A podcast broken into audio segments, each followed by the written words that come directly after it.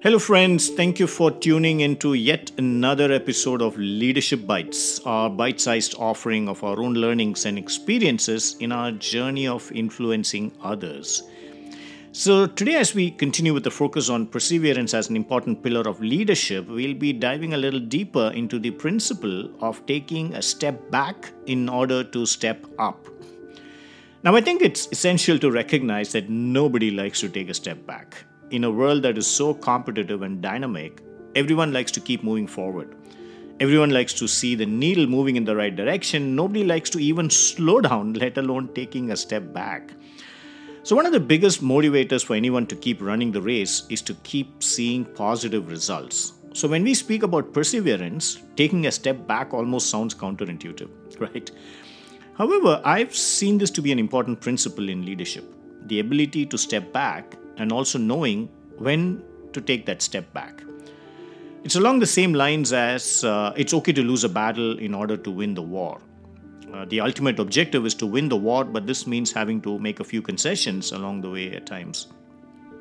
I remember back in 2013, I went through one of the darkest phases in my career having just lost my youngest son to childhood leukemia and also having made the decision to disengage from the company that I was working in due to the atmosphere being totally toxic, I was at a place where I was without a job but having a family to support.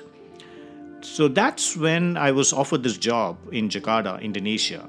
I appreciate the people who made that decision to offer me the job and I accepted it, having been without an income for nearly nine months by then. So the job was in many ways a step back for me.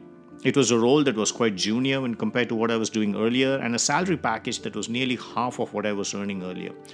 All of this in a foreign land with a fast depreciating local currency against the US dollar. That was a turning point in my career.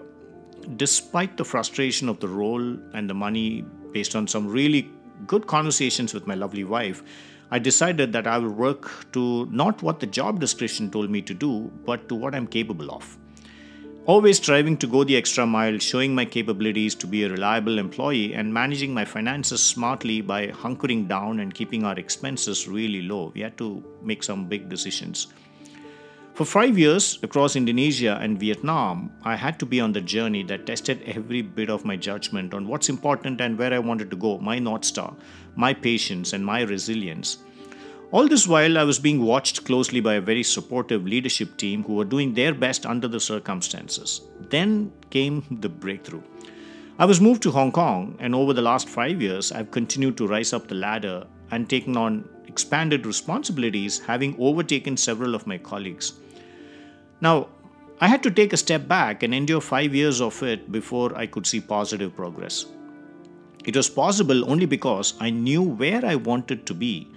To many friends and family, it didn't seem like a wise decision back then to see me take a step back, but are hugely appreciative of where I've reached now. Now, taking a step back is not a license to lower our guard or the quality of our work. It merely means to concede, let go, wait it out. All the while giving it our best shot at whatever we do, and there will come a time when we will win back time. If winning the war is the ultimate objective, sometimes it pays to lose a battle. They say a tiger often pauses before an attack, uh, which may appear like defeat. It takes a step back in order to assess and then make the big leap forward towards its prey, ultimately getting what it always wanted. So, as we wrap up today, while it's not always mandatory, taking a step back can be a great tool to use when necessary in order to reassess and take a step forward. One step backwards to go two steps forward is not a bad ploy and to be considered when necessary.